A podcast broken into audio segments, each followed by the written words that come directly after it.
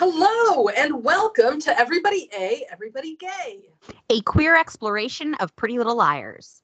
With your host, Speak Pirate, aka Joanna. I'm here, I'm queer, and I have a cat named Spencer. And your other host, LCO123, aka Vina, a proud member of the Church of Vander Jesus. And tonight we bring you Hannah Knows What Hannah Means, our Hannah Marin special. Yeah, it I I'm so excited about this episode. I know we have we both have a lot that we want to talk about. You know, it's been we've been kind of in like the the dark valley of Hannah lately. Like and it's not really going to get much better. It's been a a tough time to be a fan of Hannah Marin, but uh, tonight we're just we're gonna kind of talk about her and what we love about her and her relationships with the other girls. I feel like this episode has really been a long time coming. Yeah, it has. We've talked about it a lot. We've done like, you know, we've done things that are related to her, but we haven't really put her in the spotlight. Um, which, you know, isn't that really just the whole story of Hannah's young life? Yes, sort of the always the bridesmaid, perpetually perpetual story. Yes, yes. Well, let's start off talking about some of our Hannah highlights. I feel like one of the things uh, one of the things that you've got to know about Hannah is that she is like she is the key to some of the best moments in the whole run of the show. Oh, completely. I was, you know, as I was kind of like thinking about this episode, I looked up some articles of like the best, you know, Hannah Marin moments. And so many of them, they're talking about her one-liners and her, you know, her her funny zingers and her funny moments. And for sure she has tons of funny moments but she also has so many great emotional uh, grounding moments and uh, yeah should we run through a few of our a few of our favorites? Well you know that like my top two moments of the show are hannah are are involving hannah pretty heavily and that of course is uh you know you were emily dating ben now you're emily dating maya we love emily. Hannah marin teaching the world how to process it when your friend comes out to you and of yes. course bang bang uh, two two great hannah emily scenes uh, very different but uh, both just you know put hannah right there in my heart oh those are two absolutely fabulous moments um you know another early hannah one that i love is kind of related to to that first hannah emily scene in um the Perfect Storm episode when they've discovered the letter that Emily wrote Allison and Wilden is kind of trying to lord it over her and Hannah just like yells at him to give it back. And it's so ferocious and it's so indicative of like Hannah's loyalty and Hannah's incredible love for her friends uh, and and incredible lack of judgment.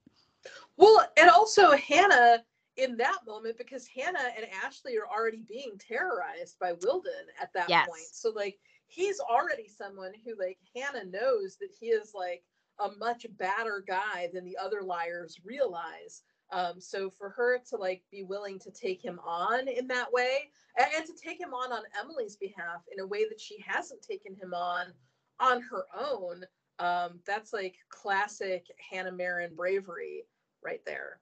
Absolutely. And it's really the first time that somebody is fighting for Emily with the full knowledge of Emily's identity. Yeah. So, yeah, it's a really significant moment. Uh, I love anytime Hannah decides that she needs to cosplay to really like get into the character of whatever she's doing. I love that, you know, much like Aria, Hannah really, when she's hungover, like she really kind of puts together a look. I feel like her whole bad girl Hannah wardrobe uh, there's that episode where she has to like take Caleb away to the uh to the lake house, Spencer's lake house, I think, and she's dressed kind of like Tippi Hedren or something. Like she has like a headscarf and glasses on. Uh, you know, when she has to put on her sleek black dress to go confess to Wilden's murder.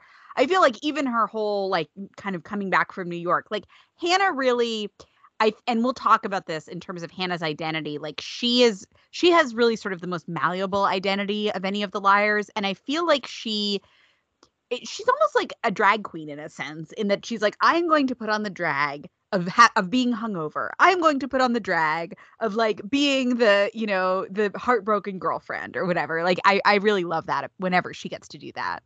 That's a great point, especially because so much of Hannah is fashion. Uh, yes. so she really like she uses that in a in a very specific way. Yeah, absolutely, absolutely.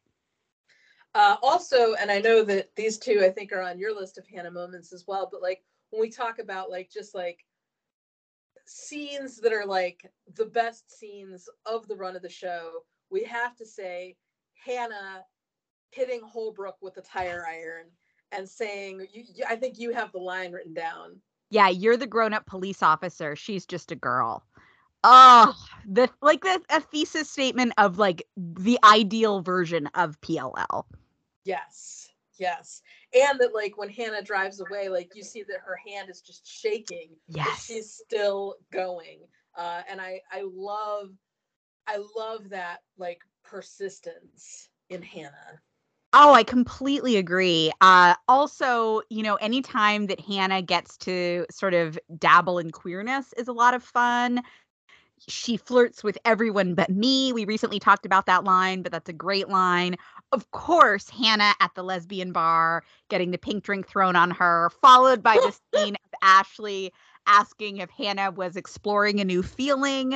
Uh, I'm sure we'll be talking a lot about Ashley tonight, uh, but. It, it, I, that whole storyline is just makes me so happy and again also speaks to hannah's loyalty as a friend that she goes in on a mission and ends up actually being really concerned that emily is being cheated on yes but also like love hannah just inadvertently instigating a bar fight yes. at the lesbian club like she's just you know she's just too hot to handle you just you know you cannot contain her also the physical comedy of that of, of that scene where where yes. Ashley Benson is like ducking down and like yes. oh oh my goodness. Yeah, so like much. duck walking across the floor and then like pops up. It's so good. It's so good. Oh man. Uh yeah, so that's that's definitely a great one. Um and then like not even so much like uh of course like the one that we're naming this episode after uh Hannah getting drunk at the dinner party and just uh, another thesis statement for the show uh, hannah knows what hannah means like you don't need to try to put other words in her mouth you don't need to try to like smooth it out or you know avoid someone's feathers being ruffled hannah knows what hannah means she meant what she said said what she meant exactly exactly and she's not going to have anyone else speaking for her uh, I also love this is kind of a like it was interesting. I was scrolling through the episode list earlier today, and this is not one that normally comes to mind for me. But the, when I stumbled upon it, I was like, "Oh, that's it! I love this moment." Uh, when Caleb, I think it's in season two, maybe when Caleb is in has gotten arrested, and Hannah has to uh, wipe his hard drive uh, and she has to like break into his computer and there's that whole great sequence where like spencer and hannah are like in hannah's room trying to figure it out. And first of all i love it because it's like a moment of hannah having agency and actually hannah getting to save caleb which i feel like those moments are fewer and farther between the later we go in the series but it also has the great exchange where spencer says control a hannah control a and hannah says that's what i'm trying to do which I love. Also, uh, the you know when she wants cheese fries, and then I think that that's also a scene where they're talking about heels, and she says she wears four inches or she wears nothing, or maybe it's six inches. Like a- again, another great little. She's too depressed to work a zipper after her breakup. Like all great moments. Great moments. I yeah. There's. I'm sure we'll talk a lot about Hannah and food, but uh, I really like when Spencer is like laying out the situation at Thornhill Lodge, and she's using, I think, one of Hannah's cheese sticks as the plane, and Hannah yes. is like, Hannah eating orange juice, frozen orange juice straight out of the can. Um, I mean, it's a classic. Yeah, Hannah Marin never, never change. Um, but I also, I, I also really love some of the smaller uh, moments, and you know, we'll talk about her relationship with all of the liars, but particularly some of the Hannah and Mona moments are are at the top of the list uh, for me. One of them is, uh, of course, Mona teaching Hannah the "she loafs under trees" code. Uh, yes, uh, that that is going to be like their their secret way of talking to one another. and I love that because it's such a it's it's such a thing that kids do, but it's mm-hmm. also it's also a thing that A does. And so yeah. I love I love that like Mona is kind of like trying to show Hannah this other side of her. I love that it's just like this childlike thing that seems trivial or unimportant, but it's actually like an extremely important character detail. And it's just showing the way that like in Mona's ideal world, she and Hannah have like this secret language uh, that the two of them can communicate in. So I I really love the Hannah Mona code. Oh, I love that as well. I yes, anytime that Hannah can kind of acknowledge how much Mona means to her, I love especially a lot of the stuff after she thought that Mona died.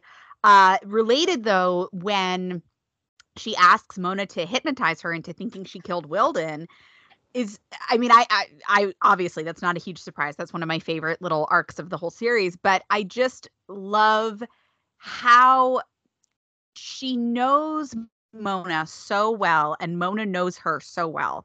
And that whole little storyline portrays that beautifully that like Hannah knows that Mona is the only person who can help her do this. And Mona knows that Hannah can't do this, which is why she's going to ultimately turn herself in. But it's just it's it's very much kind of like the secret code. It's like this moment of the two of them sort of being the only person who can provide this thing for the other one. It's just it's just fascinating. Um also, you know, any of the arcs with Hannah being in therapy are so great. Well, again, we'll probably talk more in depth about that later, but uh, after the dollhouse, Hannah, you know, demanding that the liars go to therapy, I think is so great. Uh, and I also have to say, you know, we have been hating really hard on Haleb and Caleb lately for good reason. But there was a time when Haleb was great. And I do think like some of the early Haleb moments, like the moment in the shower, is a lot of fun. Uh, and also the moment, and I know I've talked about this before, when Caleb goes to see his mom and he comes to say goodbye to Hannah, and they're both really tearful. And it's such a beautiful moment because it's Hannah is heartbroken because he's leaving, but she's also so overjoyed for him getting this opportunity. And it's so such an, a moment that's indicative of the bigness of Hannah's heart that like her excitement for Caleb sort of overpowers her feelings of like sadness and disappointment. And that's the moment where they say that they love each other. Uh, and and the first time that they have sex, I think, is a really, uh, for the most part, pretty lovely scene and probably the best like virginity loss scene not that not that you know i mean virginity is obviously a very complicated concept and construct but i think it's probably the best of the bunch yeah, I would I would agree with that. And I would say like talking about kind of really good Hannah scenes that are like also Haleb scenes, I would say the scene when Hannah is just sitting on the stairs being sad and Caleb just mm. comes and sits next to her. Like that's the kind of emotional support that Hannah needs and that he's able to provide in the early days. Uh, and then like I mean, by the time we get to the end, like, you know, he would not be sitting on the stairs with her. He would be like ironing out like a five point plan on how he thinks this should be fixed. Right, right. Um, Hannah in shadow play, I love. I think that that's such a fun little uh, time for her. And and again, I think we'll talk about this more in a bit, but the way that she reacts to Spencer's addiction is so great. Like the way she's like, no, something is wrong. You need to tell me what's wrong. Like, we need to deal with this. And, you know, we have talked about how badly the all of the liars react to Spencer's addiction, but I think Hannah has the best of a again the best of a bad bunch uh, reaction, and you know I love when we get to see those moments of her really showing up for her friends. Yeah, yeah, I definitely, uh, I definitely love that too. I would also say uh, the whole arc of Hannah visiting Mona in Radley. Once we've discovered Hannah knows that Mona is A, it's something that like everybody is still kind of trying to process in their different ways. Uh, and that Hannah's way involves sneaking, uh, sneaking herself into Radley on the regular to talk to Mona and do her makeup, even when Mona is like completely non-responsive. Hannah still goes. That is that is like how large Hannah's heart is. and how important she knows that Mona is to her. I completely agree. And adding to that, when she fights for Mona to stay at Radley and not be transferred, uh, and acknowledges that like there's a world in which she could be Mona, I, I think is such an important little moment. Yeah. Oh my gosh. I I completely completely agree. Uh, and then I'm also going to add uh, on the on the Mona train, uh, the ghost train when Hannah and Mona yes. almost kiss because Mona is wearing just purely by coincidence, I'm sure. Oh yeah, same, the same costume that Caleb is. It's the hottest outfit. Everybody's wearing it. yeah. Yes. I also would add the whole like the liars in New York arc. Like we've talked about what a, a sort of drag that is. I think Hannah's probably like the best part of that whole arc. You know, she's like trying to get food out of the vending machines and like complimenting Spencer's field hockey skirt and like musing about, you know, the hobbies that she might like to have. Uh, and she's the one who like pulls the gun on A. Like I think that that she in the in the best parts of the show before the section of the show that we're unfortunately in right now, Hannah was almost always like the bright spot, the spot of like humor and warmth and loyalty w- when you know maybe some other weird chaotic things were happening around her yeah i i definitely think that that's true also hannah is at the center of the best off-screen belly laugh in all of pll which is when Hannah is going to do the chip removal neck surgeries on the other liars. Yes. And she's watched she's watched the YouTube videos, everyone. Uh, yeah you just hear Aria and Emily yelping off screen as Hannah is operating on them. I thought that you were going to refer to uh, her referencing shimmying up Mona's drain pipe. Oh, you know, or also uh, I would say when the moms, when the wine moms are having uh, their prom get together and they think that it's thunder, but Ashley says, no, I think that was just Hannah parking.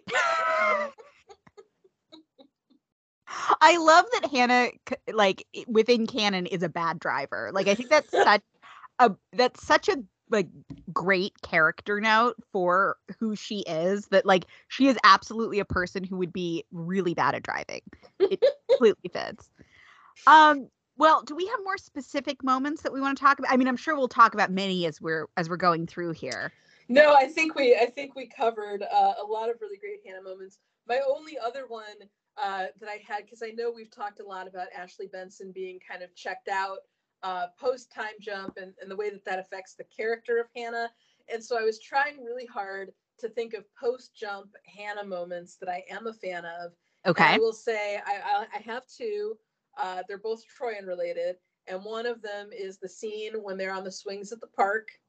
And the other is uh, in the episode that Troian directed uh, when Hannah is like getting coffee and talking on the phone and gives that super suspicious look to somebody who's just like a passerby, um, which which is just like that's the kind of thing that makes the show work. That's the kind of thing that breathes life into the character of Hannah. Uh, and and we miss that a lot in the later seasons. So those are my those are my two call outs of post jump Hannah that I enjoy.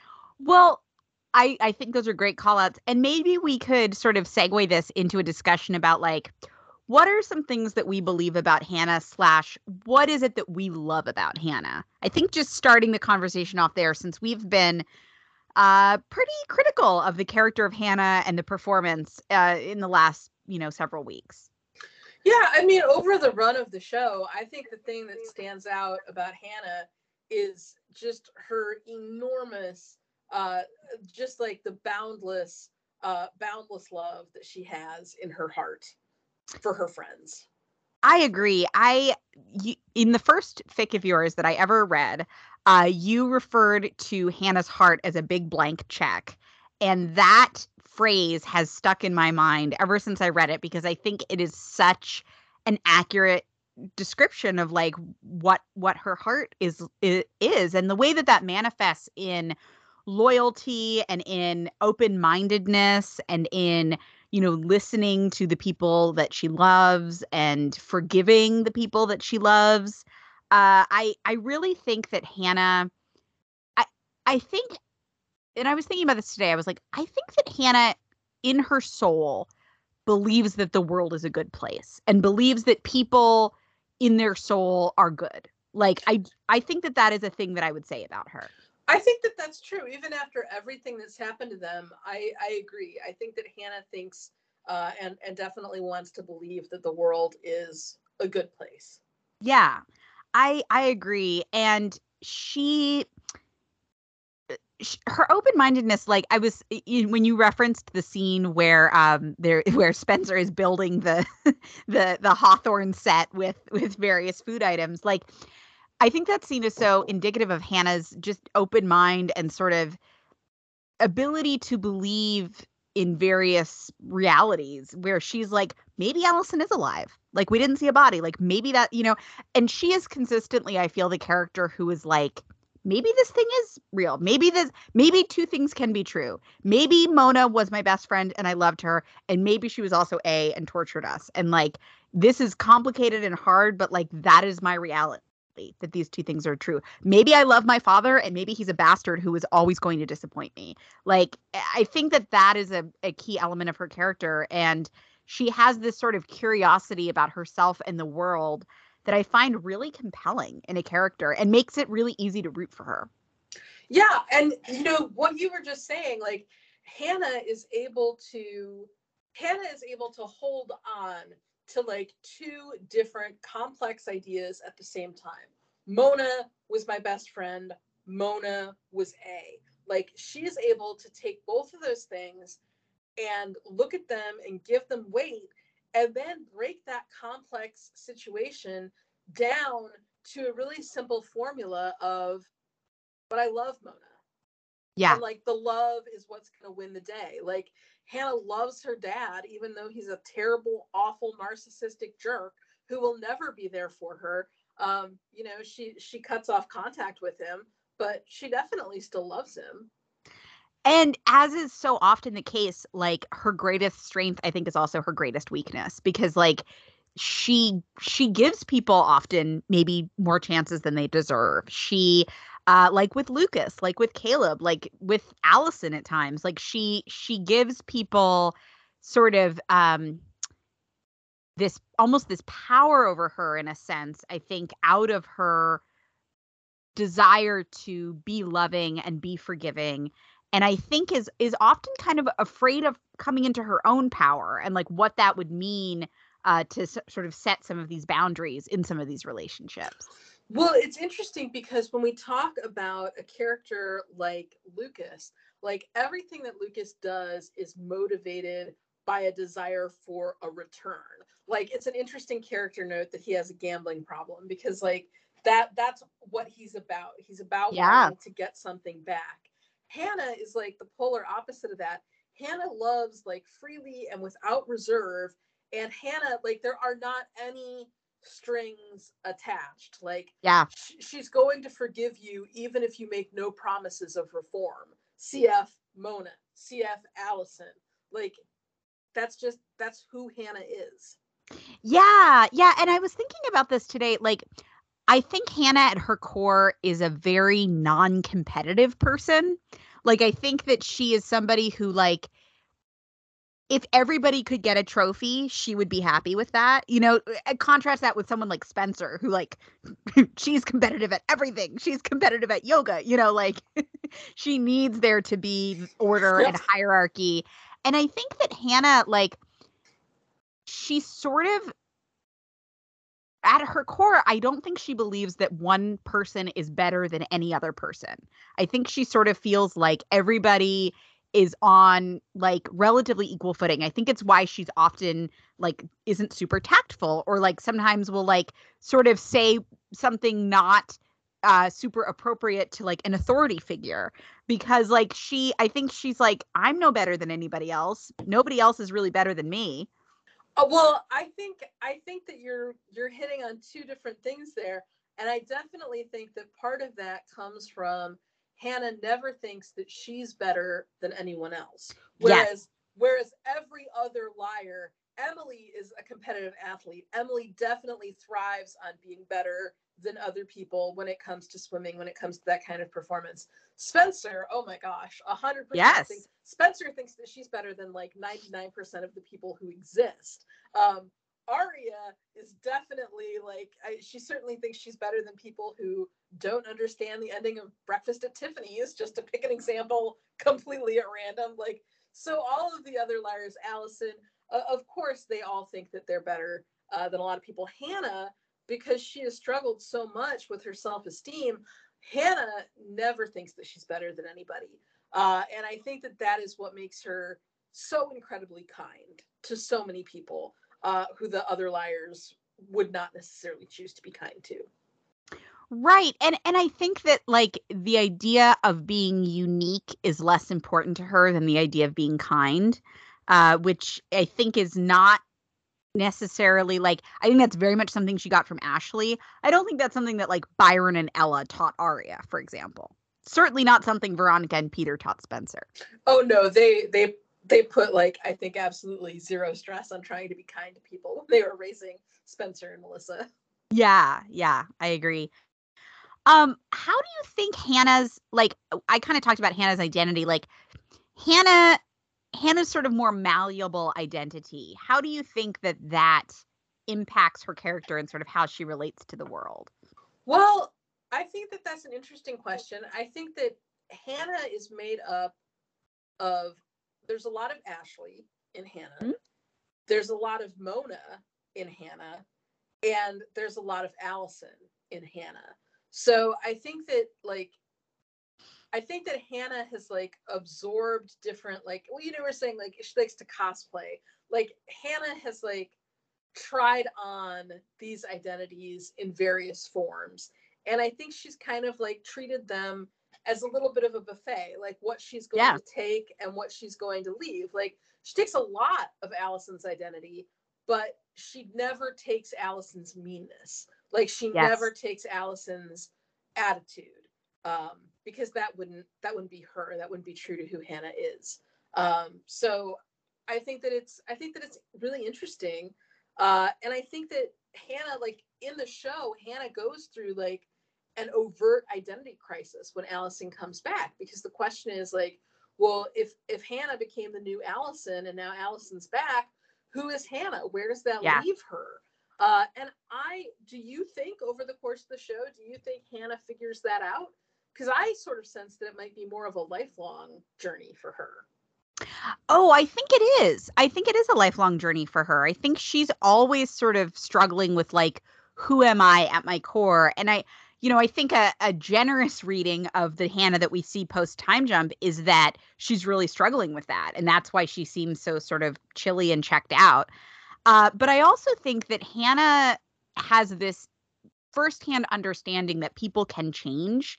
And that allows her to be more empathetic to everybody, but specifically to Mona and to the idea of A, because, like, in her mind, she's changed so many times. Like, why would she believe that other people don't have the same ability? Hmm. I like that. I like that idea a lot. I think that Hannah, like part of her identity stuff just comes from the fact that like the last the last Hannah that she remembers being before Mona kind of turned her into Allison was like a Hannah that she doesn't like. Like Hannah had a lot of self-loathing. Yeah. She was struggling with disordered eating. Allison was like a, a really emotionally abusive friend to her. Mhm. Uh, so I feel like the last Hannah that Hannah remembers is not somebody who Hannah particularly likes or particularly has compassion for. So I feel like Hannah is almost always trying to set her up, herself up in opposition to this idea of like hefty Hannah, to this idea of like the Hannah that was like the butt of everybody's joke. Yeah, it's almost like her whole life after that point is about killing that version of herself Yeah. in whatever way she can. And sometimes that manifests in some pretty dark impulses. Well, we've talked before about how she seems to just be oblivious to Mona and Lucas and yeah. how in love with her both of those characters are. And I feel like it actually, when we think about Hannah and her self esteem, I think it begs the question of like, is she really that oblivious? Or does Hannah just like some part of her doesn't really think that she's worthy of love? So she's not expecting uh, for Mona and for Lucas to have like the deep rooted feelings that have gone on for years uh, that that they both clearly do.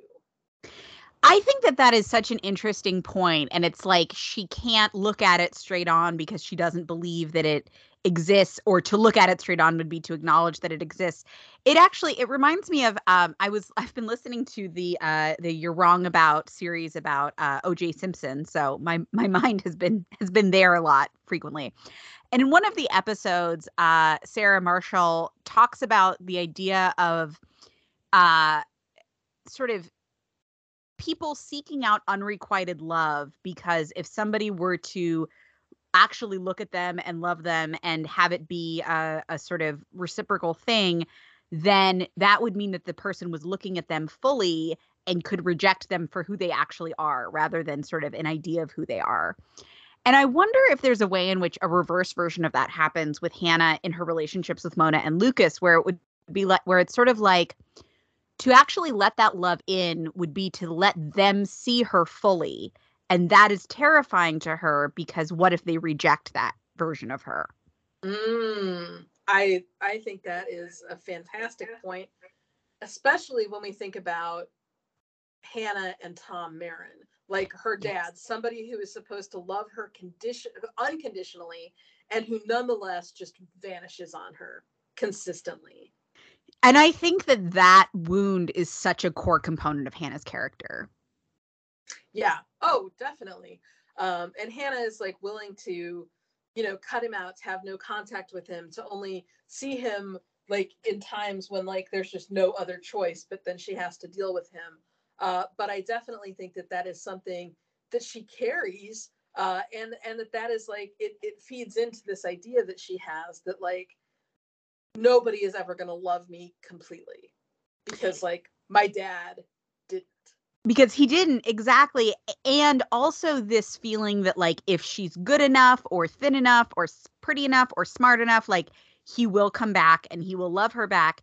And i also think this idea that she has of like i can love somebody into a different shape. Like the force of my love is so strong that like maybe it will maybe it can change things. And that I think speaks a little bit to a, a sort of naivete of Hannah's that is, I think, very um, well intentioned, right? Is this idea of like love is this powerful force that can, you know, move mountains and change circumstances. And I think that that's also present in in her relationship with Caleb that it's like it, even in the even in the last episode where they had you know that that flashback the the cursed flashback in the in the uh, New York apartment when she said you know we'll figure it out. We always do it's sort of this idea of like well we love each other. We love each other and like love love has to be the force that can overcome this. It just has to be. Yeah. Well also I think that when you think about that when, when we talk about that scene with Hannah and Caleb, and we think about uh, the history of Ashley and Tom, uh, I think that we can really see that Hannah believes as long as I don't give up on this, it still exists. Like, as long as I still believe in it, we're still going to be able to make it somehow. And Caleb just cutting out the way he does, like, talk yeah. about, I mean, talk about just like re-traumatizing someone you come back all of his clothes are gone. His yeah. phone is still on the counter. That's how much he doesn't want to talk to you. Like oh man. Yeah. And oh, where it hurts. Wow. You know what? I gosh that's such a good point. I have never thought about him leaving in connection with tom leaving but that is such a good point. Oh god that makes that even worse. Like um because that was what tom was doing through her whole childhood and what tom you know, essentially did to Ashley. Like, oh, yeah. Well, and and I mean, Hannah trusted Caleb to not do that. Like, yes, misplaced yes. trust.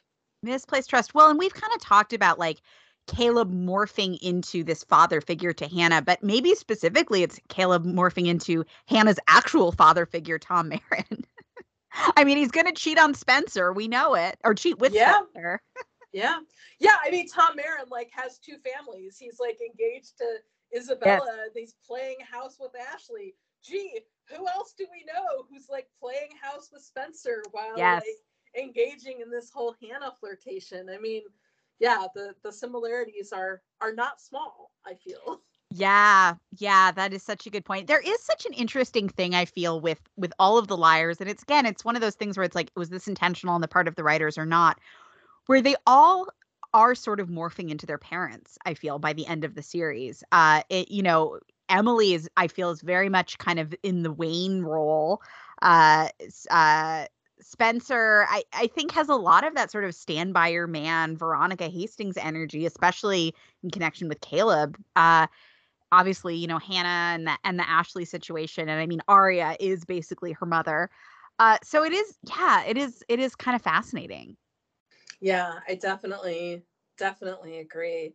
Um, mm, I also kind of want to talk about, uh, and this sort of fits into Tom Marin. Tom Marin being like the parent who had the money, but I want to Yeah. talk about Hannah and class, uh, Yeah. which is not something that we like hear as much about on PLL as maybe we should. But of course, Hannah's the one who has the line to Spencer. We don't all have rich lawyer parents. Uh, Hannah's mom is on the verge of losing the house and has to steal all that money and put it in the lasagna box. Like Hannah is financially vulnerable in ways that the other liars aren't. Like Hannah might Yes. not be able to go to college because Tom makes a bunch of money but won't give it to her. Like I, I feel that that is like an interesting, uh, an interesting element of her character, uh, and, and we don't we don't reckon with it enough, but it is always present and always there.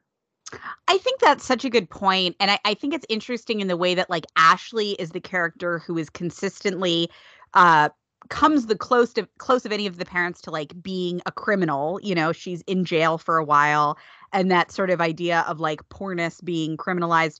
I also think there's a really interesting thing of it's a greater sort of in in in the Ashley Hannah relationship, but like it's a greater sin to appear poor than to be poor. Like the greatest sin you can commit is to appear poor because like as we've talked about sell that house Ashley. Like it's so much more house than two people need, right? Like get an apartment, get a smaller house, like downsize a little bit and probably a lot of your financial woes would go away. But it's like this thing of like we got to keep up appearances. We got to make it look like, you know, like everything's fine. And so we're going to, you know, bankrupt our family because by God, we are going to stay in this house, which I think it's like it's never a thing the show directly addresses, but I I, I do think it's it's fascinating. And yeah, I, I think it definitely gives Hannah this sort of scrappiness uh, that somebody like Spencer never really has to develop. It it is interesting because like none of the none of the families other than the Hastings and the DiLaurentis families are necessarily supposed to be like uber rich. Um, but there is a sense that Hannah and her mom are are teetering the most. Are are money is the biggest concern for them.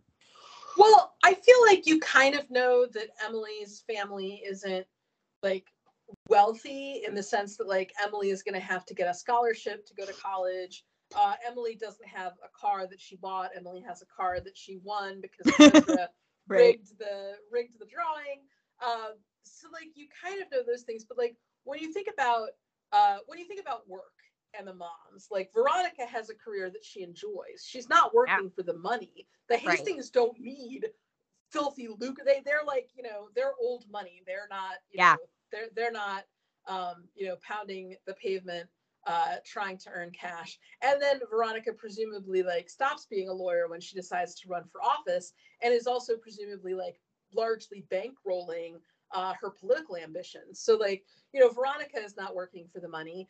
Pam, when she gets a job at the police station, that's just sort of something to do. Like you definitely don't get the sense like a Yeah. dilettante job. You know, it's not something that like she doesn't get another job after she loses that one. Like it's just you know she's she's working as like a a hobby almost uh, Yeah. and of course ella works at the school uh, but you don't ever like she she quits her job with no consequences and then we're never really sure if she like goes back to doing that or not. So like but ashley like ashley going to jail ashley losing her job that's like a big that's a big deal. Ashley having to be hired by jessica. Yeah. Uh, and then like ashley having to like continue working with jason uh sending out her resume because she's not sure if he's going to sell the business. Like right. like you can just tell through like what ashley's doing that like the financial situation of hannah and ashley is is just not it's it's never secure. It never feels secure. Well, and that's so interesting in thinking about the Hannah Jordan relationship, right? Because Jordan is very much framed as this wealthy guy from wealthy, a wealthy family, like old money, probably. You know, there's, I, I feel like there's a reference to like a vineyard that his family might own or something. There's, you know, lawyers and poppy and he, he Jordan, Jordan, and he like has some newspaper job, but it's clear that it's like a passion job or like maybe his family like owns the newspaper. We don't really know. Um, but it's it's interesting from the standpoint of like the choices that Hannah is making about her future and like what she wants her future to be and like i think a, a core part of hannah is that like she adores her mom but she really doesn't want to be her mom. She doesn't want to stay in rosewood. She doesn't want to be a single mom. She doesn't want to be like scrimping every month uh to pay a mortgage you know like and it's i mean and then it's frustrating because it's like money then doesn't exist in PLL, right? Because it's like, well, Caleb is also nebulously really successful, but so it's not, you know, like it's not like a prince and pauper situation. It's just, uh, it's it's frustrating that that is such a like loose thread in the show.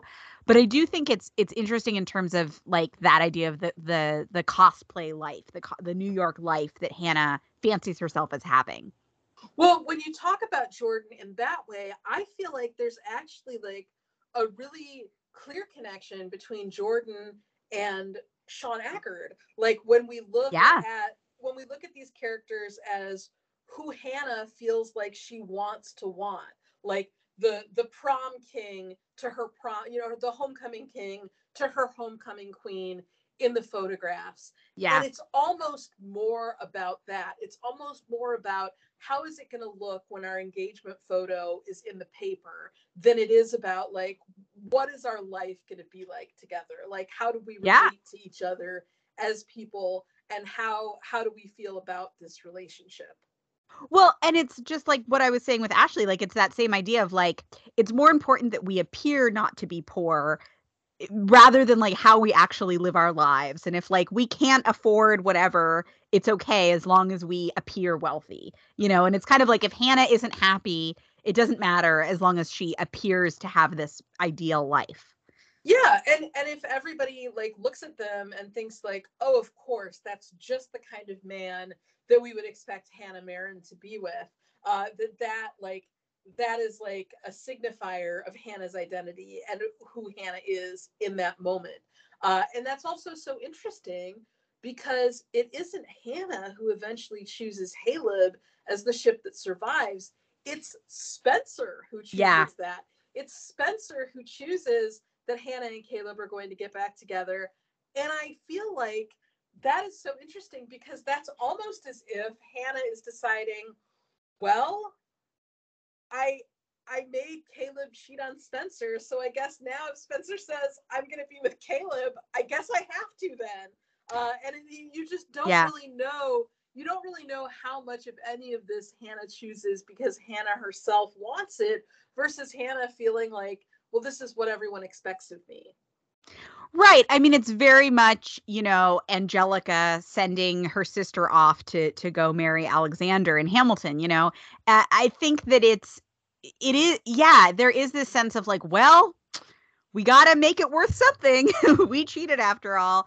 Uh, but you know what's what's hard about this too is like I based on the arc that Hannah had during the show, like I think so much of her pre time jump arc is about her figuring out what it is that she actually wants and who she actually wants to be.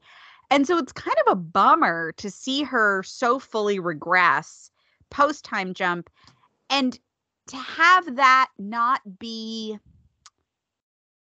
to have it almost be like out of storytelling convenience rather than like, oh, we're really making a, a statement about Hannah and like where she's gone. Yeah. Yeah. I totally agree. Yeah. So uh, what like how do you think Hannah's Hannah and her relationship with Ashley like how do you think that that informs who Hannah is and like how she moves through the world especially in contrast to some of the liars relationships other relationships with their moms Ooh, that's a really good question. Well, one thing I think is that Hannah um Hannah wants to have a, a pretty open and like honest relationship with her mother, which is not yeah. something that I think that Spencer desires about her relationship with Veronica, which is not something uh, that Emily particularly des- desires about her relationship with Pam. Uh, seeing as how she like runs all over town telling everyone like, "Don't tell my mom X Y Z." um, in the time jump. Yes. Uh, and I, I, don't think that Aria uh, and Ella really like have a desire for that. So I think that that's like it's different because Hannah wants to be more honest with Ashley. Uh, and I also think that Hannah and Ashley understand one another much better than any of the other liars like understand their parents or their parents understand their daughter. And part of that is because Ashley and Hannah are so much alike.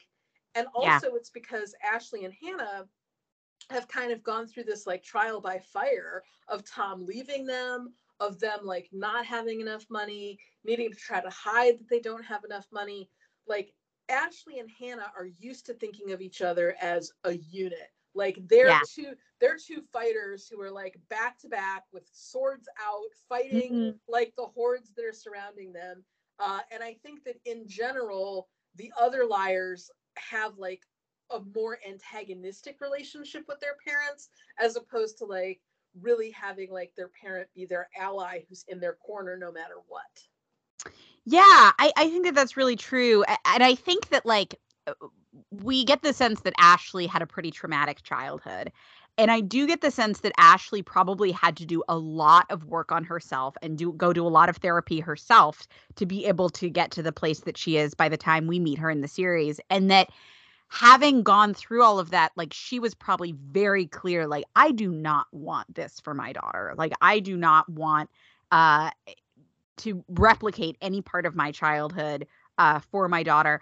I um uh little spoiler alert i made a, a playlist of hannah playlist that i'll will include for this episode and one of the songs that i included was taylor swift's the best day and there's a line in that song um, I know you were on my side even when I was wrong. And I feel like that line is so indicative of the Hannah and Ashley relationship that it's like, you know, even when one of them thinks that one of them killed the other one, they're going to confess to the murder or they're going to steal the tape or they're going to, you know, like they are going to do whatever they can for one another.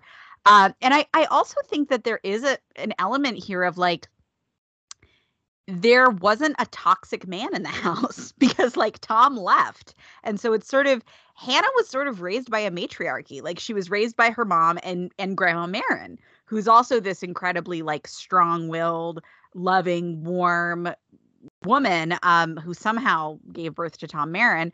Uh and I I do think that there's an element of like this incredibly strong femininity in that like was really instilled in Hannah at a very young age.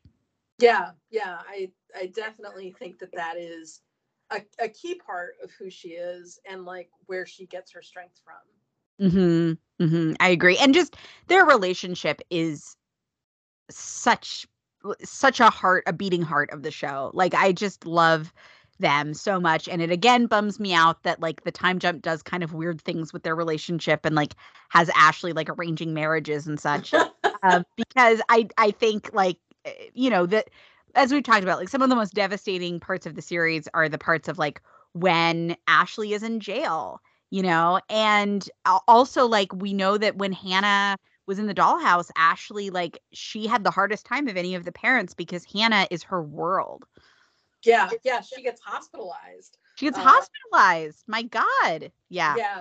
Well, that actually leads into uh, something that I wanted to talk about, which was uh, Hannah and crime and punishment. Uh, we talk. Yeah.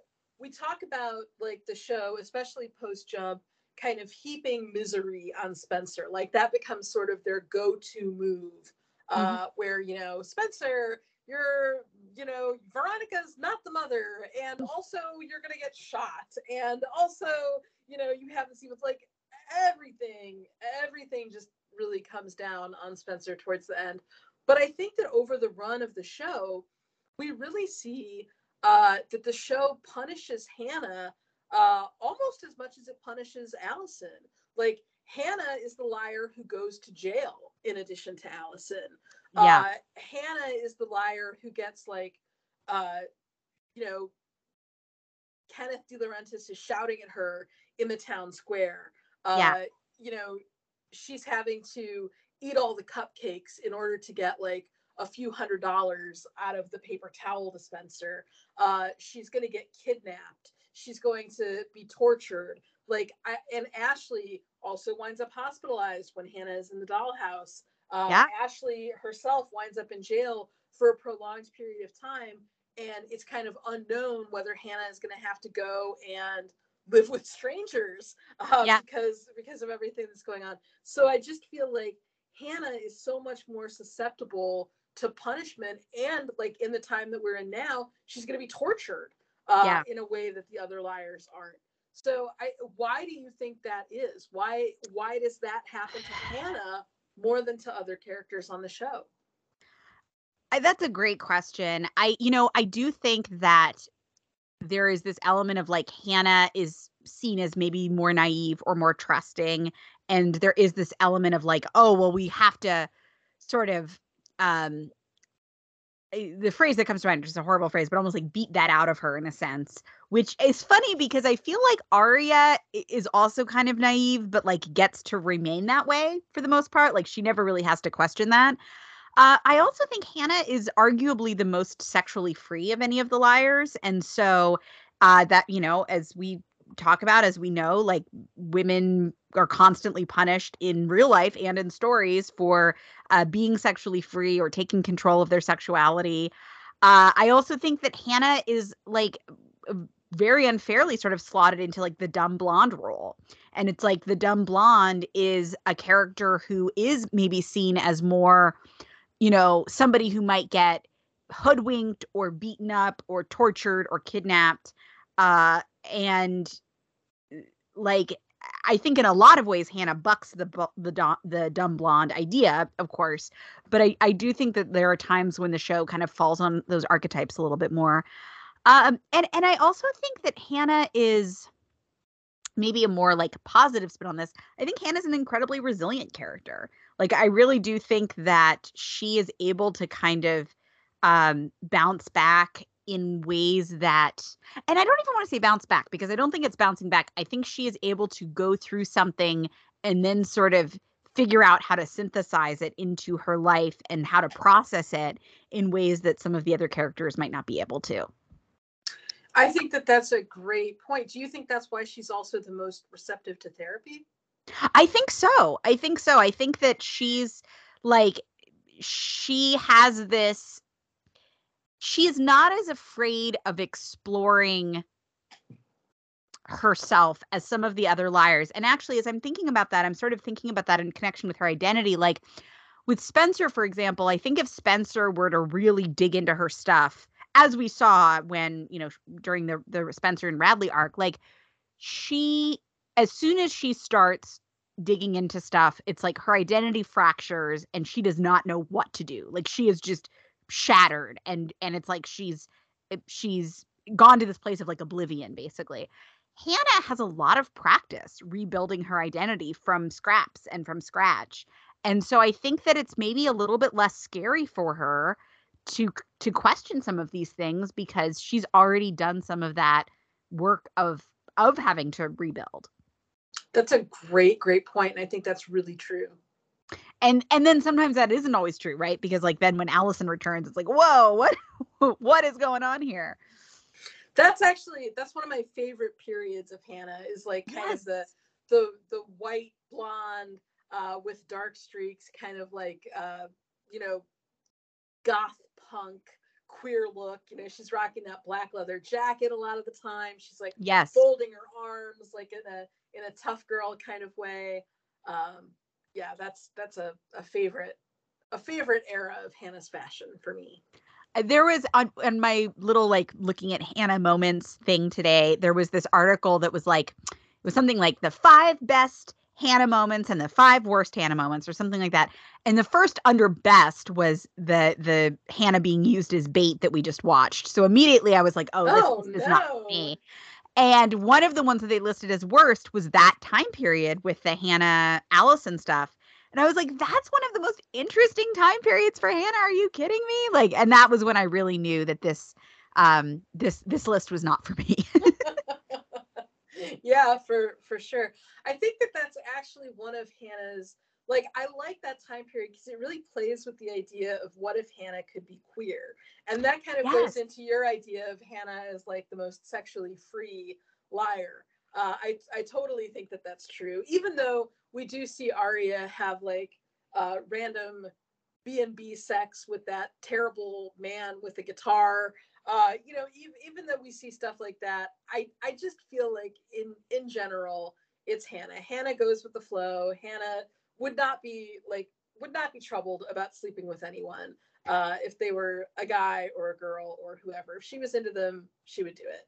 Well, let's talk about that a little bit. Like, you know, we've we've kind of talked about I and I agree with you. I think that Hannah would have the least traumatic coming out arc of any of the liars. But like what would it take for Hannah to acknowledge Mona's feelings for her? And like what would a Vandermeeren relationship actually look like in practice, do you think? Or is it like is it a thing that can never be? Is it sort of like, you know, like two parallel lines they'll never meet? Oh man, I don't want to think that it's two parallel lines that'll never meet. Um, I think I think that um, okay, this is like um, it's sort of like the Sherlock Holmes thing where you have to look at every other possible solution, and if none of them are correct, then the one that you're left with, however improbable, is the one. Uh, Mm. Like when when I was in college and when coming out was like a much more fraught thing than I I hope it is today for a lot of people. Um, there there were these two uh, these two women that I knew who lived in my dorm uh, who eventually like spoiler alert in the story they wind up dating. Um, but they always kind of had like a thing for each other. And it was like, you know, are, are we going to say it? Are we friends? What's going on? And one of them had told the other, like, oh, yeah, I, I have a crush. I have a crush on a girl, but like they weren't going to say who. And of course, it was like the friend. Um, Right. But like they spent a whole summer with the friend guessing like every other woman who went to our college to see if like that was that was who they had a crush on. And I feel like that's the level that Hannah and Mona are at, where like they would have to like go through this like really elaborate pantomime of like eliminating like every other person in the world that you might have feelings for until it's like, but wait, am I the only one left? Oh, Cal surprise! You know, like it would, it, it would, it would almost have to be something along those lines. What do you think? I I think that that is such a funny image. Um yeah, I you know, I really I don't know. I mean, it's sort of like based on where they are in the series, like where they end the series, I think a lot of rehab for their relationship would need to happen because like things are in a weird bad place uh with both of these characters and their relationship to one another by the time the show ends. But I I do think like I- think a situation where they were suddenly in like much more sustained close contact. Like I do think that there's this thing that happens where it's like the other liars and Caleb, but also a little bit Hannah never want Mona too close to Hannah because it's like I mean, the the cover story is like, oh, she's A, she's gonna manipulate you. But I think that there's also this other element, this unspoken element of like something's something might happen. Like something might happen here. Like there's this energy between these two women, and it, it, it- sooner or later, you know, it's gonna catch fire. Like it, that's just sort of an inevitability. And so I think if they were in a situation like, which does sort of become a bit of a storyline in the next season, where like Mona deputizes herself as Hannah's new like assistant or whatever it is, I forget exactly, but I do think a situation where they were in sustained close contact, it, it it would be sort of inevitable. Like it would kind of become a thing where like they would be relying on each other for everything, and they it would it would sort of be almost like so obvious at that point that neither one of them could or would even really want to look away from it because it would be like, well, this is just so clear, you know? Oh man, give Hannah and Mona their don't look away moment. Oh, I know, I know.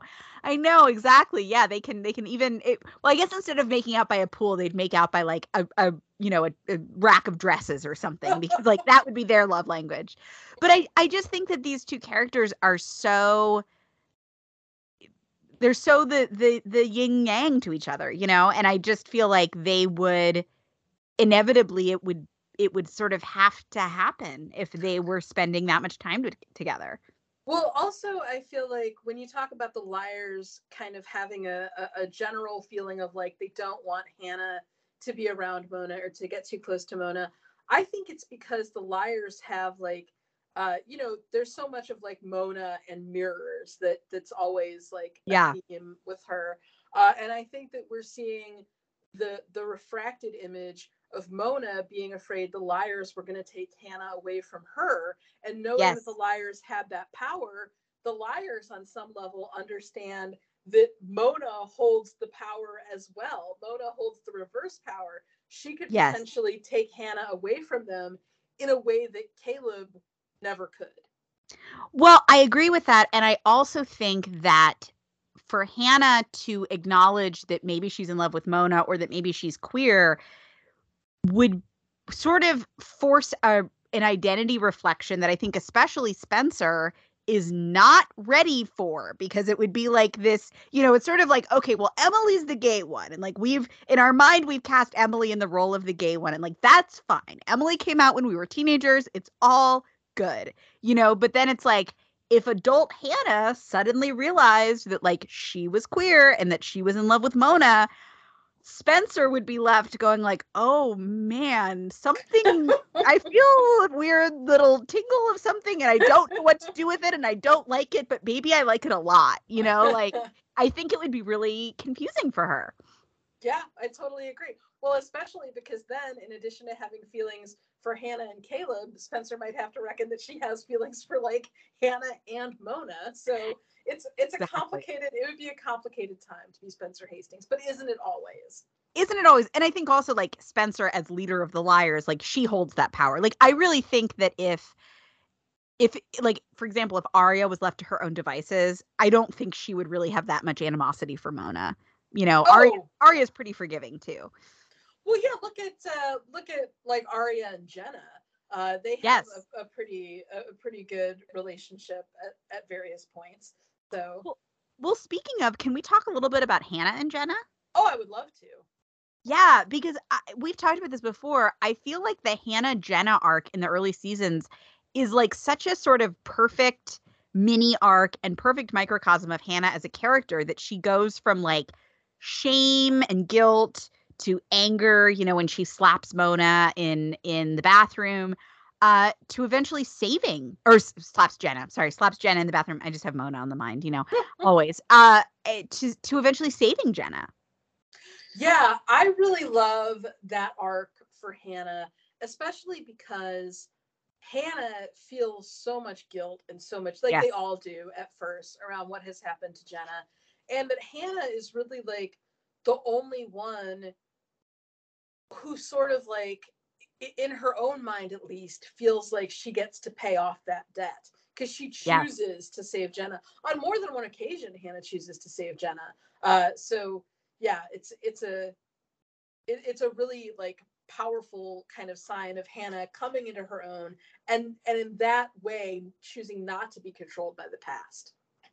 Yes, yeah, she sort of it, it, she sort of breaks that that curse in a sense and I I think it's really like it's Jenna is so much the physical manifestation of like the liar's guilt and shame. And so there's this way in which by forgiving Jenna, uh, Hannah is sort of able to forgive herself in a way that I don't think any of the other liars are really ever able to do. I think you're so right about that. And I think that we see that in action when, uh, remember when Jenna, uh, during the, the time period when Jenna can see and she's driving the car. Yep. And, and Hannah just marches right over and bangs on the hood. Like, yes. The other liars are still too frightened of Jenna. They're still too like, like they're still too um like I don't want to say fearful, but like they they sort of cower in the face of what Jenna still represents to them. But yeah. Hannah, like Hannah, Hannah, who is receptive to, to, therapy, is able to like go right over to Jenna and be like, you know, bang on the hood, demanding, uh, demanding an accounting of what's going on. Well, I I love that example. I'm so glad you brought that up because that's such a great scene. And and it reminds me actually the way you were saying that of uh the Paige and Emily scene when Paige is like, you know, you came out and Emily is like, yeah, I, you know, and Paige is so like enraptured by this idea and Emily's like, yeah, I came out, you know, it didn't go perfectly, but like now whatever happens, like I don't have to worry about it anymore. And I feel like the element of that is at play in contrast like Hannah is sort of the Emily there, and all the other liars are sort of the Paige, where it's like Hannah's Hannah's confronted Jenna. Hannah's sort of dealt with that. It's like eh, maybe it didn't go perfectly, maybe there were some you know slaps and fires involved, but like whatever happens, she doesn't have to deal with it in the same way that the other liars do. Unfortunately, I think that some of that gets kind of retconned as the series goes on because they like they are always resetting the stakes, especially with regard to Jenna. Uh, but I do think that there's like between like seasons one and three, there's a pretty consistent arc uh, around Hannah and Jenna specifically. Yeah, I definitely, I definitely think that that's true. Um, I think that Hannah, like when you when we talk about that, we talk about Hannah being able to forgive herself in a way that yeah. the other liars aren't. I think that we can like kind of look back on that and say that like Hannah is able to forgive other people almost anything and I think that Hannah is able to forgive herself almost anything. The thing that Hannah cannot forgive herself for is that she was fat when she was younger, that she sees herself yes. as having been fat. The body positivity movement has not reached Hannah Marin uh, in in the way that we hope and wish that it could have. I think that that's such a great point. And did you want to talk because I know you had ha- you had wanted to talk a little bit about kind of Hannah's relationship with food and and we'll put i mean just trigger warnings we'll be talking a little bit about disordered eating i'll put a note in the show notes but like maybe we could maybe we could talk about that a little bit well i just think that i think that it is always there for hannah. We always see it in times when hannah is stressed she's either eating too much or she's not eating anything.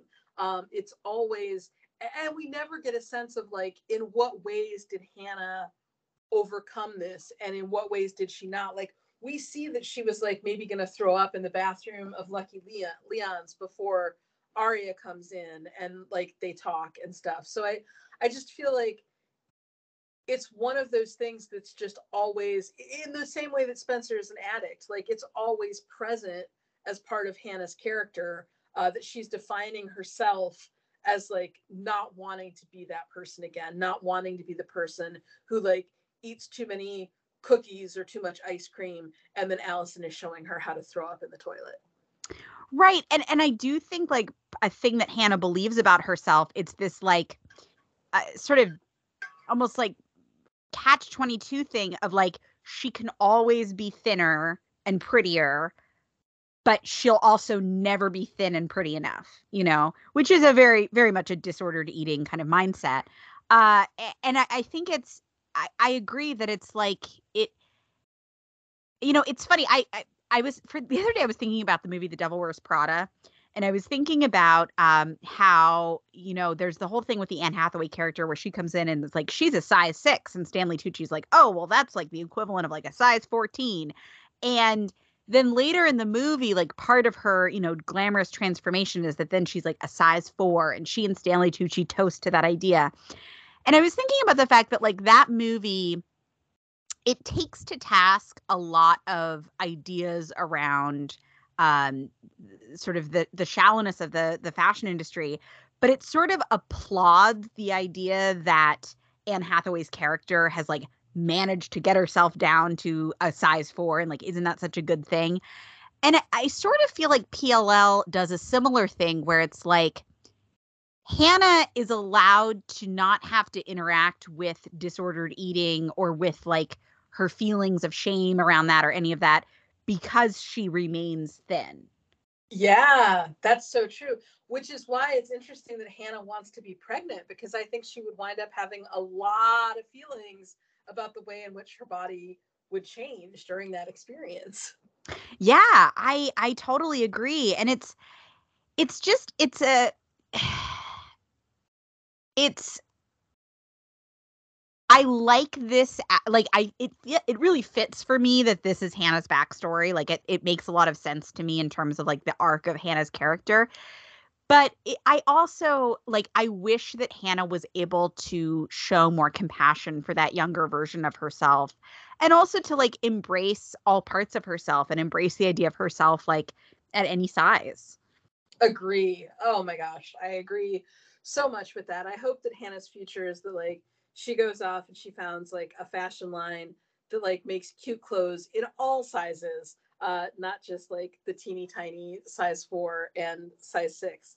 But when you were talking about Hannah and one of the things she believes being that like she could always be prettier or she could always be thinner or she could always like you know she she could always make herself more perfect in some way uh, th- I think this is actually a comparison I have not yet made about a PLL to another show.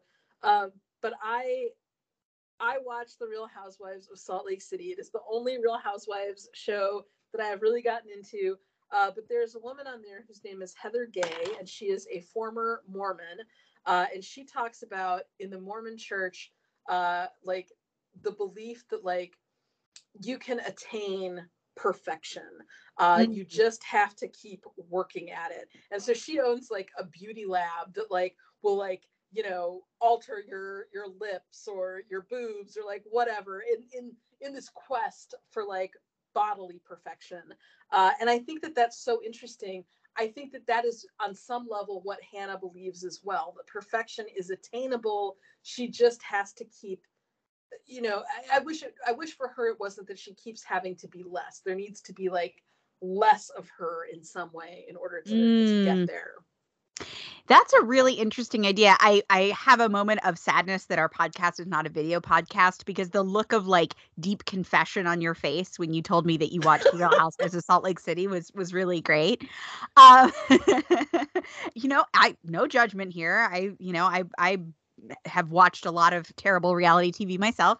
Um, but I think that that's such a good point, and it it goes to another thing that I was thinking about, which is that I think Hannah almost has this mistrust in her own ability to like run her own life and i i wonder how that is connected to her feelings of worrying that she'll lose control and like gain the weight again you know or like uh you know not not be as be as successful or as disciplined as she needs to be in order to uh you know get to the next rung in in the fashion world or whatever like there is this we see her sort of giving up the the power to sort of run her life to other characters to Alison to Mona to Caleb to Jordan uh to Claudia you know?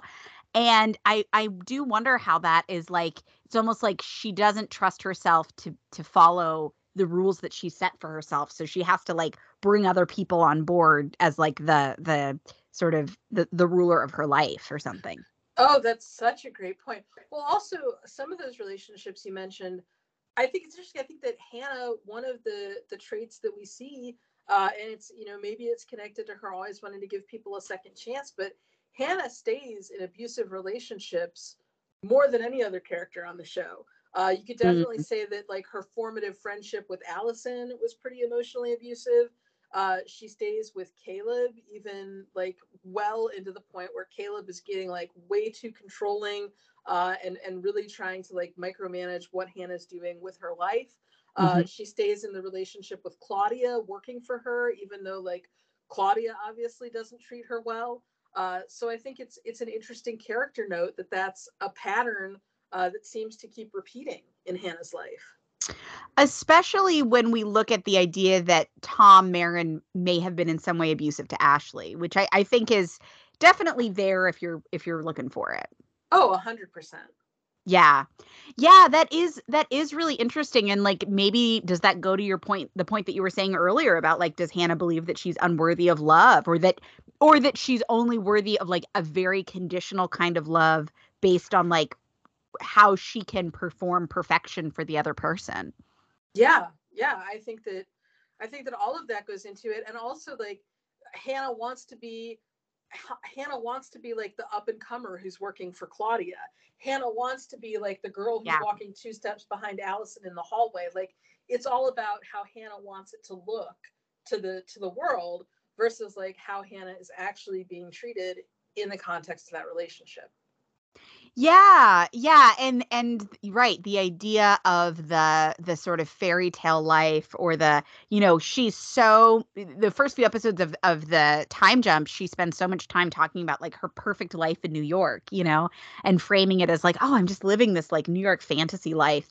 And we quickly learn that it's that's not the case really at all. Yeah. Yeah, for sure. Yeah, that's very interesting to think about. Um what? So we've talked a lot about like Hannah's ideas of happiness and like what, you know, what looks good as happiness. What do, what do you think Hannah actually needs to be happy, genuinely happy? Hmm. Oh, that's such a that's such a good question. Um I think that for Hannah for Hannah to be truly happy, I think that she needs to be in a relationship where she can be herself and feel secure like she can mm-hmm. feel so like and, and, not to be like well obviously she can only be with spencer or mona but like remember remember when they talk about like you're the one it was safe for me to get mad at like yeah I, I i feel like that kind of that kind of comes back like she needs to be with someone who she can know like loves her for who she is and mm-hmm. understands mm-hmm. her for who she is and isn't going to pressure her to change. Uh, and so I think that Spencer is a great candidate. I think Emily is a great candidate. I think Mona is a great candidate, etc. Yeah, I I agree. I'm also thinking of the the scene that you mentioned earlier of them uh, Spencer and Hannah sharing the beer and how it's like when Hannah needed to feel strong. I mean, obviously it was Alex Drake. We know this, but it's like in her in her understanding of what that moment was, it, it was Spencer. It was like Spencer was what brought her strength. Uh, it, and yeah, I I agree. I think that Hannah Hannah needs to feel like Hannah needs to sort of believe that she is deserving of unconditional love and work to love herself unconditionally uh, and I think she also needs, and this is sort of a, a general note for all of the liars, but I think is especially true for Hannah that like just because something feels safe and comforting in the moment doesn't necessarily mean it's the right choice for you. You know, uh, I think that's true in a lot of ways for her.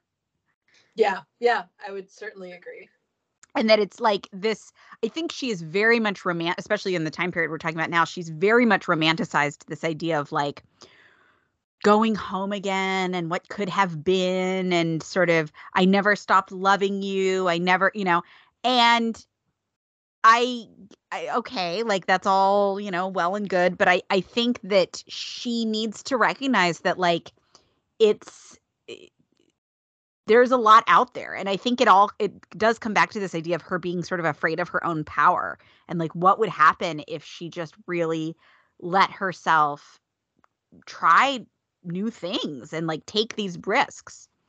Well when you talk about hannah being afraid of her own power like i think of the advice that like captain awkward often gives or like danny lavery often gives that like wanting to break up with someone is enough of a reason. Like you don't yeah. have to make a federal case. Just if you want to not be in that relationship, that's enough. You can just decide you don't want to do that anymore.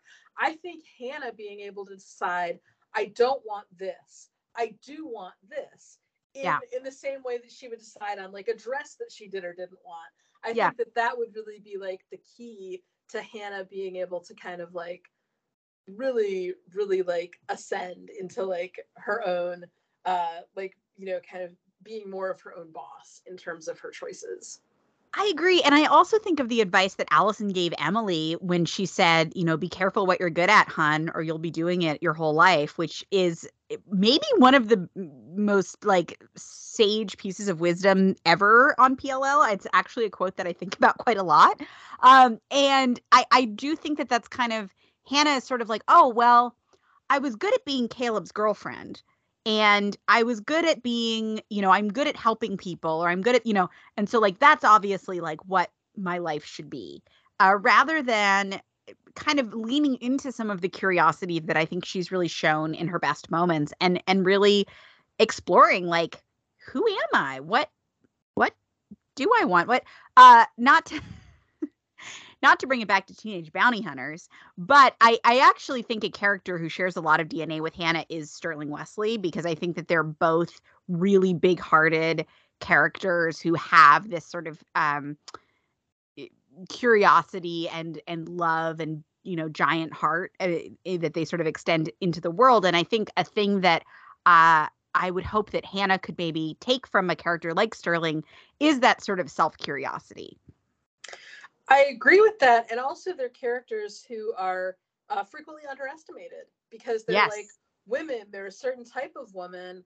Uh, and so it's not it's not really like expected that they're going to be like a sharpshooter or it's not really expected uh, that they're going to be actually quite smart exactly exactly and and i think that sometimes hannah has internalized some of these narratives about herself rather than um and i think she just needs to kind of learn how to like let some of those narratives go. Yeah. Oh i i definitely definitely agree. I hope that uh, i hope that she continues with therapy and i hope that she has like a, a really good therapist who can help her uh, get through a- a lot of these uh, a lot of these issues that she has been carrying around for a while. And I hope that she is in a circumstance at some point where Mona, in a moment of like, you know, maybe a moment of of upset, grabs uh, Hannah by the arm, and Hannah figures a few things out, has that moment of clarity, and like realizes that you know maybe going back to her boyfriend is actually not what she wants. I, I mean honestly when you were talking about what would it take for vandermeer to happen what would it look like i almost thought like it would take mona just like grabbing hannah and kissing her and then hannah all of a sudden being like oh I get it now. Everything makes a lot more sense. But that's like the tragedy of Vandermeer, and I feel because I think Mona loves Hannah so much that she wouldn't do that. i know, know and- it is it is that is the that is the catch 22 of it Yeah, yeah. Um, can we talk a little bit about Hannah as a loyal friend? Oh, absolutely. Well, we talked about that a little bit earlier when we were talking about the way that she goes after Wilden on Emily's behalf. Um, but you you see her; she has a ferocious loyalty uh, to her friends, and to the extent that she'll continue believing in her friends even when her friends don't believe in themselves. Like, how many times does Spencer uh, accuse herself of murder? And Hannah will never once believe that that's true. She'll fight Spencer herself uh, when, like, when they're doing the whole red coat thing uh, to- Yes. to, expose to Spencer that like you're not one of them, you're one of us. Right. And I think that like that is a key difference in Hannah and Alison, which is like Alison sort of kind of like curries this loyalty through fear and intimidation. And it's like Hannah's never gonna Hannah's gonna always gonna hurt herself before she hurts someone else. But it's like for her, it's like this fierce love and loyalty born out of like genuine like genuine love and care and like belief in the the goodness of her friends uh the moment you know after the academic decathlon for example when she goes up and yells at mona because she feels like mona has messed with spencer and it's a very confusing moment for hannah because her wives are fighting but you know it's like she's like no you like mona can get away with a lot in hannah's eyes but if you hurt somebody that she loves she's she's going to turn on you I mean, Mona broke Hannah's leg. Mona ran Yes. Hannah over with a car. Where's Yes. the loyalty? exactly, exactly. But like mess with Spencer and and you're gonna hear about it. Um I was also trying to remember, and maybe you can help me piece this together because this was, I believe, a season one storyline when Hannah um Hannah was going to give the ticket to Ella that would have would have allowed Ella to see Ezra and Aria on the date Mm-hmm. and Hannah was like incredibly torn up about it. And it was for the sake of protecting her mom, right? Yes, I think it was. And she was uh, supposed to give it to Ella. She puts it in Ella's mailbox, and then she makes Caleb, or like, you know, Caleb kind of like volunteers, I guess, to go and mess with Ella's car. So she can't make it there. That's right. That's right. And and I think like Hannah is so tortured in that whole circumstance because like the prospect of of betraying her friends is just the worst thing in the world to her. Yeah. Yeah. And she doesn't like she goes through with it, but then she tries to like back out of it at the same time. She, as opposed to like when Avataria is going to show up and just like just like be this like extended uh extended period of Aria betraying people. Well, and even in a more recent uh recent time period when Hannah like thinks that Aria might have been involved with Charlotte's murder, you know, she does not tell Alison about it and she also steals the the tape. Yeah, that's true. That's true. And she confronts Aria about it before she tells any of the others what's going on. Right. Right. Yeah, that that loyalty of hers is is really fierce. Yeah, she's a good she's a good friend. She's definitely somebody that you want in your corner. Uh, uh unless you are Spencer and uh Hannah is is macking on your boyfriend. Yeah, that's that's man, that is such a such a rough road for that character. It's such a rough road. It really is. It's such a bummer and it's it it'll be interesting once we have like the rest of that storyline to talk about. Like I do feel like there's a little bit more emphasis on Spencer and Hannah's relationship uh, as we move into season 7, but yeah, it's it's also sort of like the damage has been done in a sense. It is, but it's also I think there's a lot that's going into the Hannah Caleb thing. Like, I mean, I've been really mad about it the past few episodes that we've been discussing, but I think, like I said before, there's part of it that is just like Hannah wants to blow up her life before A can do it for her, and Yeah. so Ca- Caleb is like just the stick of dynamite that happens to be laying there uh, that she's going to grab and and try to use for that purpose. Um, I think that's part of it, and I also think there's a real like you know Buffy end of the world type vibe. Like, you know, we don't know if this plan is going to work. We don't know what comes next. So, like, she's just kind of like trying to get it out there um, regarding her her whole Caleb situation. Um, but the the thing that the show never has to get into is like what happens after the danger is over. Like Caleb and Yeah. Hannah, their their problems are going to be sitting right there where they left them. They're still two people who do not know how to communicate with each other. And now there's they're going to have a baby. Yeah. Yeah. Yeah, um oh, I was thinking about another moment in there, but now it left me. I'm sure it'll come back.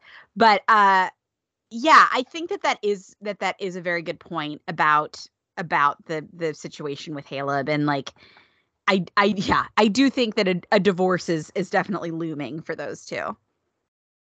Yes, the seething resentment uh, is is going to return. It is inevitably, inevitably. Um well, do we have more that we want to say about Hannah Marin? Wow, I think we have said so much about her, and I've had so much fun saying it. I agree. I agree. It has been a really great time. Um, I Oh, just go ahead. Hannah's looks. I can't believe we haven't talked. Oh my gosh. Hannah and fashion. How can we how can we wrap up our Hannah episode without talking? And and so I'm just gonna say I feel like in general, whenever the liars are dressed for an occasion, whether it's funerals, whether it's a masked ball, I feel like Hannah wins the fashion competition nine times out of ten. Best funeral looks, best dance looks. Uh, if I had to say her best dance look, I really loved her Juliet costume. uh, in yes in season in the two. early season. Yes, I think that's a beautiful. She looks so. She looks so like innocent and sweet. She has that flower crown, and Yes. this is what this is what she's going to be wearing, of course, when she finds out that Mona is. This is like this is like what she's wearing on a night that her innocence is going to like undergo a sea change forever and ever. Uh, but I love, I love that look on her. Well, I another thing that I love about that look is that I know that technically like Caleb is like the Romeo in that scene, but I love how that's the episode where Paige shows up in a suit and there's that beautiful scene between Paige and Emily that I feel is in so many ways a mirror of all the things that that um Mona and Hannah can't say to each other. So that yeah, that that outfit for so many reasons gets lots of points. Um, I love all the bad girl Hannah looks. I think that they're so much fun. Um, I I love the episode where Hannah goes eh, the eh, this is a weirdly specific reference, but the episode like fresh meat where Hannah goes to um she's trying to investigate Wilden and there's like that weird bear. She like goes on a college tour and there's like that weird bear that has like guts in it or whatever it is. She has this like very cool outfit on that I remember and it's just like she just looks she just looks cool. Like it's just a great a great look. Uh, I think that Hannah's jackets are like a thing unto themselves. Like Hannah has the black leather jacket that we've talked about. That's a queer look. She has a white leather jacket that she wears sometimes. That's Yes. also great. She has like I I feel like a whole closet of denim jackets. Uh, which hello queer look alert. Yep. Um, so I, I feel like Hannah's jackets are just often um often like the best part of an episode. Uh also love her little um Eiffel Tower shirt that she wears to the gay Oh, bar. the My one of my favorite details of that episode is she has like a bedazzled blazer that she's wearing over it for most of the episode and she's like no I can't wear this to the to the lesbian bar. I have to I have to take off my bedazzled blazer and just be in my little Paris shirt. Yes, she dramatically takes it off as she's heading in there. That is a, a very good moment. I also love um in the episode when the liars go back to school or they're going to go back to school after the dollhouse and Hannah like puts a lot of work into her appearance and she picks out that like really beautiful blue dress and it's like clearly like a power outfit for her. I I love that. Yeah, and then Hannah's the only one who shows up, right? I think so. I think she is. Yeah. Mhm. Yeah.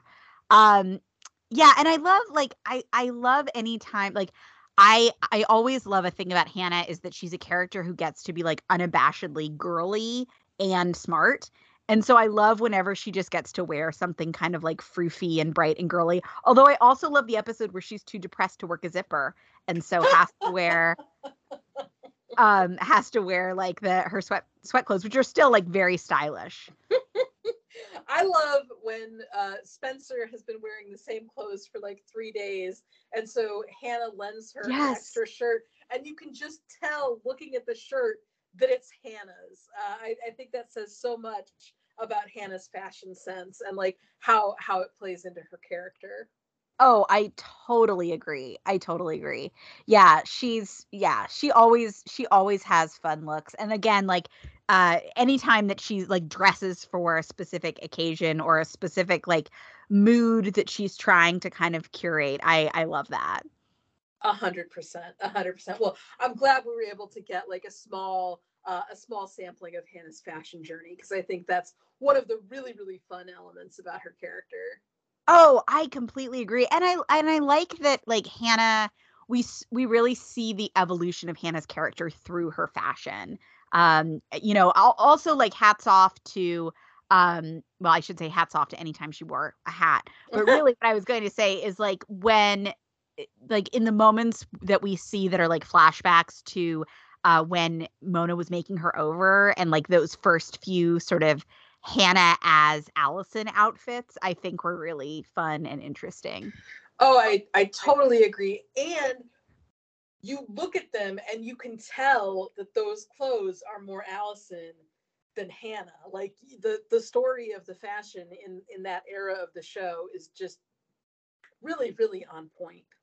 Yeah. Yeah, I I totally agree. Um, and it's also interesting too from the standpoint of like at the time period when Hannah's been when Hannah's shoplifting a lot and like how that maybe informs her style with like accessories and such. And how that feeds into the class narrative that we were talking Yes. about, where like Hannah wants to appear to have more money than she does, so she's stealing a pair of five hundred dollars sunglasses. Yeah, yeah, in her typical very like smooth Hannah way. Oh man. Yeah. I want I want like a I want like a future fic where Hannah and Spencer are like cat burglars together or like con artists together. I think that would be so much fun. Well, you know, adding to our favorite moments, like the whole beginning of six or of season six, like one of the bright spots is Hannah and Spencer as detectives together, and like Hannah crumpling up the paper in the office, and like Hannah putting on the, the, the glasses, the fake glasses, being like, "Oh, I, like totally see better with these, you know, like it's it's and it's kind of like that. The, all of those moments feel really bittersweet because it's like the last gasp of like that Hannah. Yeah. Oh, it's so true. Uh, yeah, Hannah wanting bubbly water when they're when they're doing their recon at the Carissimi group. Oh, I know. And she's like, well, this is, you know, again, it's like Hannah playing the part. Yeah. Exactly. Exactly. And the Carissimi group scholarship, like yet another way that like Hannah Yes. having a lot of money becomes like a, a thing that like moves other parts of the plot. And Spencer being completely clueless about like what that means or looks like. Yeah. Yeah. Um, so a new fun thing is that we have a Spotify now, everybody A, everybody gay. And um, I just I couldn't resist making a little Hannah playlist. So would be very curious if people like play the the playlist making, if if that's a thing that people would be interested in more of. Um, would love would love to know if that's something people are interested in because it's it's fun. And I just feel like I feel like Hannah deserved her own playlist, you know? Yeah. Yeah. Why not? Uh, Why not? Uh, well, do we have anything more we want to say about Hannah Marin? I think I think we've said all we can for now. Hannah Marin, never change. Hannah Marin, such a joy, such a great character. We love you. We love you. And and Hannah always knows what Hannah means. Forever and always. Uh, well, if you have any thoughts on uh, Hannah Marin, things that, you know, favorite moments of your own that you would like to share, uh, songs that you would add to your own Hannah playlist, you can, of course, send us an email at everybodyapodcast at gmail.com. You can check out our Instagram at Everybody A Podcast. You can check out our Spotify at Everybody A, Everybody Gay. Uh, and you can also send in a rating and review on iTunes. We would appreciate it. Uh, the bonus episodes are going to be continuing. We have some more fun ideas. So uh, yeah, it's it's kind of fun to to be doing these deep dives. I really enjoy them. Me too. Me too. Uh, we'll see what we have on tap for next time. We will. All right. Take care. You.